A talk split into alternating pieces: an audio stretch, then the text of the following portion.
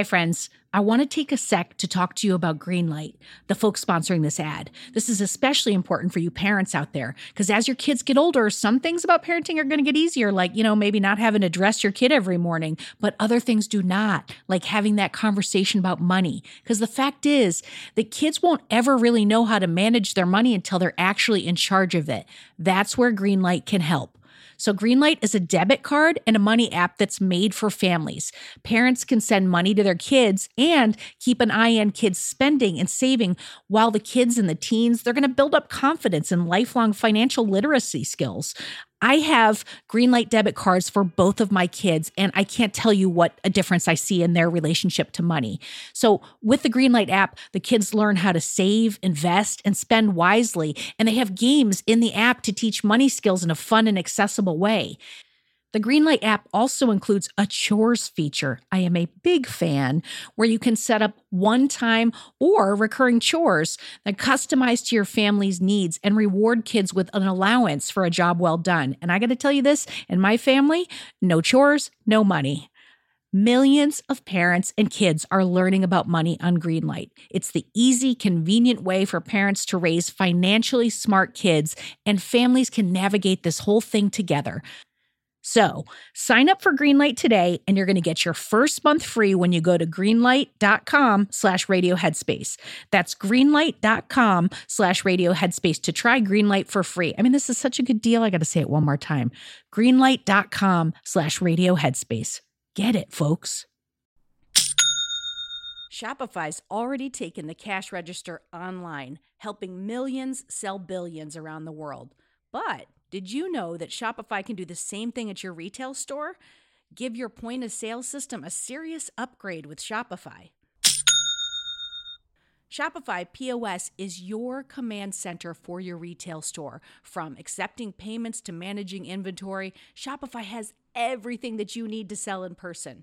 And with Shopify, you get a powerhouse selling partner that's going to effortless unite your in person and online sales into just one source of truth. You're going to be able to track every sale across your business in one place and know exactly what's in stock. You could connect with customers inline and online.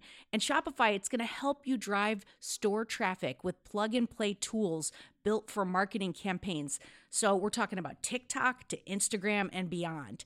Get hardware that fits your business, take payments by smartphone, transform your tablet into a point of sale system, or you can use Shopify's POS Go mobile device for battle tested solutions. Shopify's award winning help is there to support your success every step of the way. I say do retail right with Shopify. Sign up for $1 per month trial period at shopify.com slash headspace. That's all lowercase. So you're going to go to shopify.com slash headspace to take your retail business to the next level today. I'm going to say it one more time. Shopify.com slash headspace. Headspace Studios.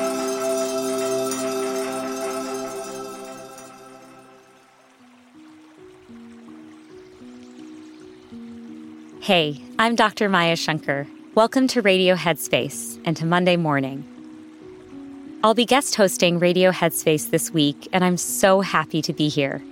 I'm a cognitive scientist and the host of the podcast A Slight Change of Plans, which Apple chose as the best show of the year. It's all about who we are and who we become in the face of a big change.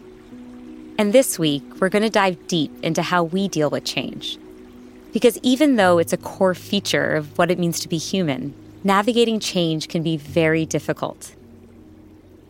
Today, I'm going to talk about the illusion of control. When life gets in the way of our best laid plans, we don't have to see it as a defeat.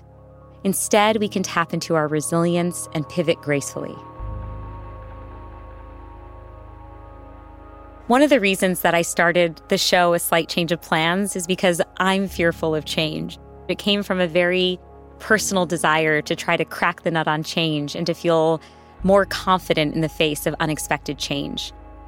It's easier to pretend I have control than to accept the reality that things can shift in a moment and your world can turn totally upside down. That's a really devastating reality to have to come to terms with. And so I think that's why we sometimes delude ourselves into believing that we're more in the driver's seat than we actually are. What I found so fascinating about the slight change of plans and hearing stories from my guests is that on the surface, their stories seem so different. What unifies them are the psychological strategies that they use to navigate these changes. What I've seen time and time again is we're actually really bad cognitive forecasters. We're bad at predicting what exactly will make us happy in the long run. And so, approaching our best laid plans with a profound amount of humility can actually go a long way. You might find that when you didn't feel you had control or when things took a left turn rather than a right turn, there were a lot of unexpected benefits. For example, one of my guests on a slight change of plans, her name is Christine Ha. She went permanently blind in her early 20s and was really terrified that this would mean a loss of independence. She had lost her mother when she was a young kid, and she had learned to be so self sufficient. This blindness was going to mean that she did, in fact, have to rely on people.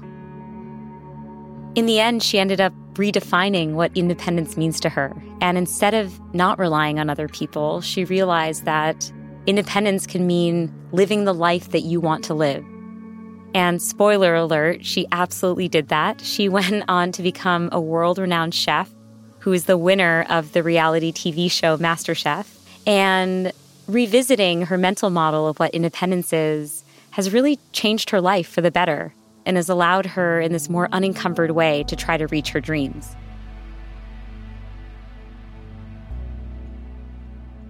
One tip I might give to listeners who are struggling with an unexpected change or an unwanted change is to try and cultivate some distance between you and the problem you're facing. I think sometimes the emotions that accompany an unexpected change can cloud our judgment or our ability to reason through the problem carefully. And so, one trick is to actually just take a fly on the wall perspective, to refer to yourself in the third person, or to pretend you're giving advice to a friend. And that can give you the necessary distance between you and your emotional states and your problem to actually come up with a better solution. I used to see the world as divided up into two types of change.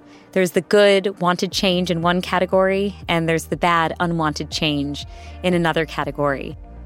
Thinking about the world through that lens doesn't fully appreciate just how complex change can be and what complex ecosystems we are. Many of my guests have coded changes as being exclusively bad at the outset, but have found that they've actually grown a lot from those changes, that they're wiser now and they feel enlightened as a result of going through those changes. So that certainly gives me hope in the face of an unexpected change. All right, that's it from me today. This whole week, we're going to look at different aspects of change and how to work with change instead of against it. Tomorrow is all about how our identities are shaped by change and how building more malleable self identities can help us better weather the curveballs life inevitably throws our way. Until then, take care.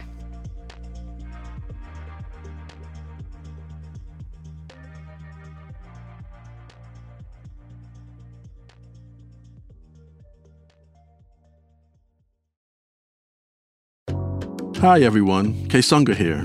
If you're here, I assume that you like Radio Headspace. And if you like Radio Headspace, you will love Dear Headspace. Dear Headspace is our weekly talk show featuring every teacher on the show and our wonderful host, Robin.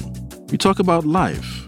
There is a level of almost addiction here where mm-hmm. you're addicted to just information. It's like information overload. Relationships. Before mm-hmm. you can spread love and kindness to others, you have to first cultivate it within yourself. Yeah. And anything else you can think to ask us. The first step with any change that you want to make is that acceptance and that awareness. You can find it on the Headspace app or wherever you listen to podcasts.